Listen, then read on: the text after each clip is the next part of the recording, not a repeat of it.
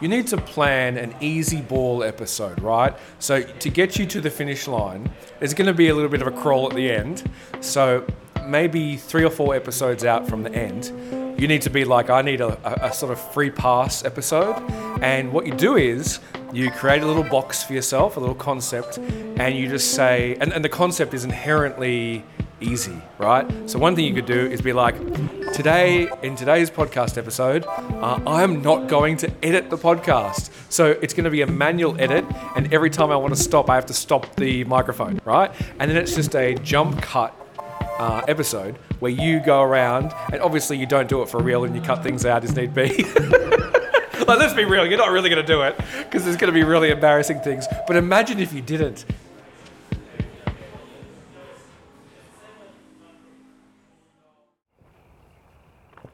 Okay, here we go. Hi, my name is Daniel Simo, and this is 14 Days, a project where I try to tell an audio story every day on the road from blah, blah, blah, blah, blah, blah. This is day 12. So you just heard Mike Williams. I talked to Mike right at the beginning of this project and right in the middle.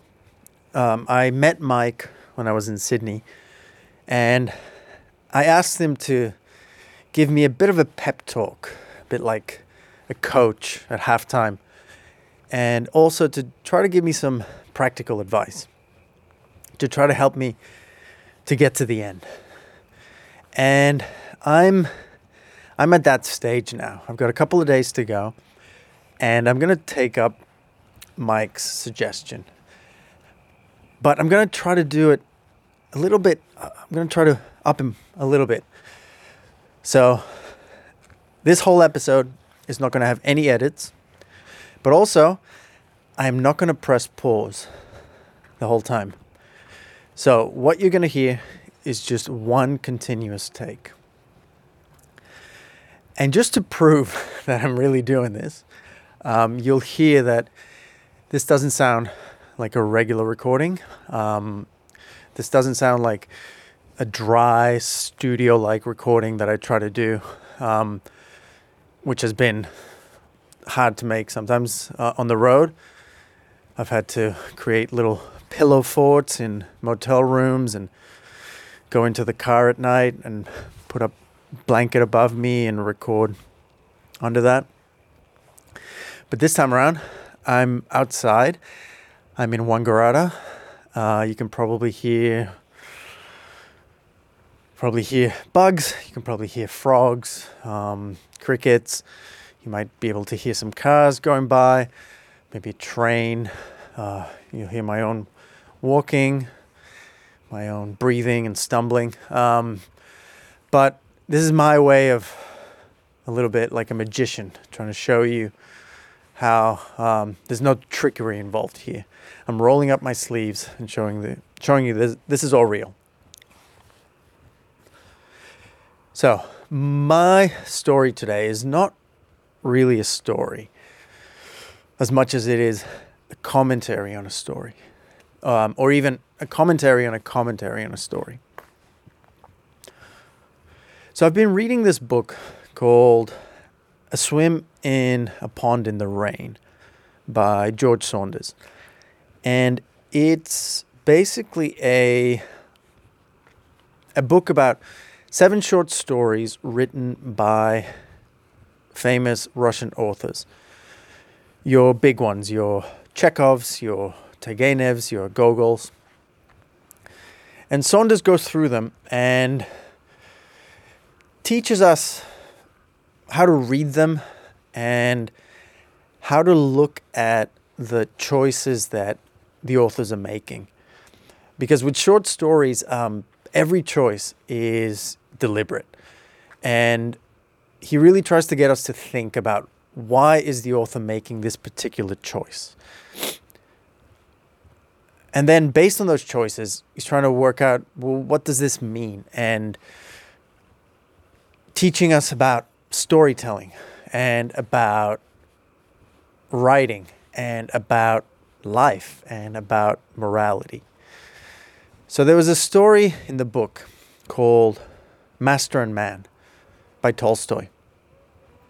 And basically, to summarize it really quickly, and spoiler alert on this 130-year-old story, basically it's about a rich landowner in Russia who decides to take a servant with him and travel through a forest, and he wants to complete a business deal. So he takes a servant with him, and they run into a snowstorm. And they have a choice. They have a few chances to actually either head back or stop along the way and just stay for the night. But the rich man, because of his own greed, his own arrogance, his own hubris, decides to press on. And the snowstorm gets worse. They get stuck. They get lost. Their horse gets too tired at one point to keep going. And then they have some choices to make. And the rich man has to choose at one point whether to take off with the horse and leave his servant basically to die there. And then later on, he has to decide whether to try to sacrifice himself and save the servant. And I was thinking about that story as I was preparing to just start this project, because I knew that I was going to be driving through Victoria and then through New South Wales. And I had been reading about all the floods in New South Wales, and I was thinking, what would happen if right in the middle of this, it just started raining and there was a danger of floods? What would I do? What would be my choice? Would I be just like that, rich man trying to plow on through that storm? And obviously that's a very direct, literal, obvious parallel with the story, but then I started thinking about stretching that parallel a little bit and thinking about the choices that I actually have made along the way, because I haven't had to face any storms. In fact, I think I've been the luckiest I could have possibly been. I think this is the only 2-week period that hasn't seen any rain in who knows how long. But I think about some of the choices that I would have had to confront along the way and whether there are any parallels as well. Like, let's say I have to choose whether to stay up another hour to try to make a story better, to try to edit a little more, to try to add some music, to try to fine-tune, to just make it a better piece. But I know that by staying up that extra hour, the next day I'm going to have to drive. I'm going to have to be on the highway for 2, 3, 4 hours. And if I do stay up that extra hour, well, I'm going to be underslept. And am I being reckless in that choice? Am I being immoral in that choice? Am I being bad?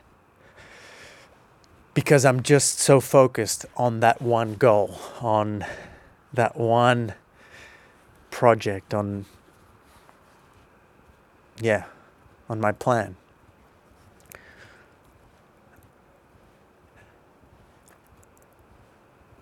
Saunders says that the basic question that Tolstoy was trying to answer in the book is, can people become better? Can people change? Can people go from being bad, morally bad, can they become good?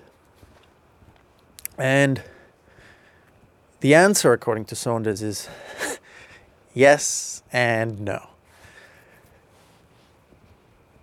So he says that Tolstoy is trying to tell us that yes, people can change, people can transform themselves morally, but they don't really transform their whole being. They don't become radically different people. What they do is that they channel the energies that they have and turn them towards something that is good, something that is positive. And I started thinking about that because of how I have changed along the way, along this, you know, these last 2 weeks. Few people have asked me along the way, they've asked me, why are you doing this? Even, you know, friends and podcast producers have asked me, why are you doing this? And I don't know if I have a very good answer, but other than the old Kennedy line, we do these things not because they are easy, but because they are hard. And I find that when you put yourself in a place where you try to do something difficult, you try to do something hard, it forces you to change in some way, and hopefully in a positive way. So this whole project is not something I would do naturally. This is not... the things I have put myself through are not things that I would naturally do. I'm not a naturally extroverted person who would just go up to strangers in coffee shops, in libraries, and just try to talk to them and ask them about their lives and try to hear stories. And that's not the kind of person I am naturally. But I know that if I set these boundaries for myself and I set these tasks and I set this goal for myself, that it will force me to channel those energies that I have within me, though that, you know, my openness to experience and my curiosity and my interest in learning about other people and how they live and my drive, I can channel those and make myself more open and more present and more social and willing to just listen to people and want to engage with them. And I'm hoping that after this is over, that Tolstoy's message is actually true, that people can change, and that a little bit of that stays with me, that I can channel my natural energies and become a better version of myself. Okay, so that's it. I'm sure this is the longest story I've done so far, probably because I've rambled a bit. If you stuck around and listened to this whole thing, thank you very much. I'll be back tomorrow.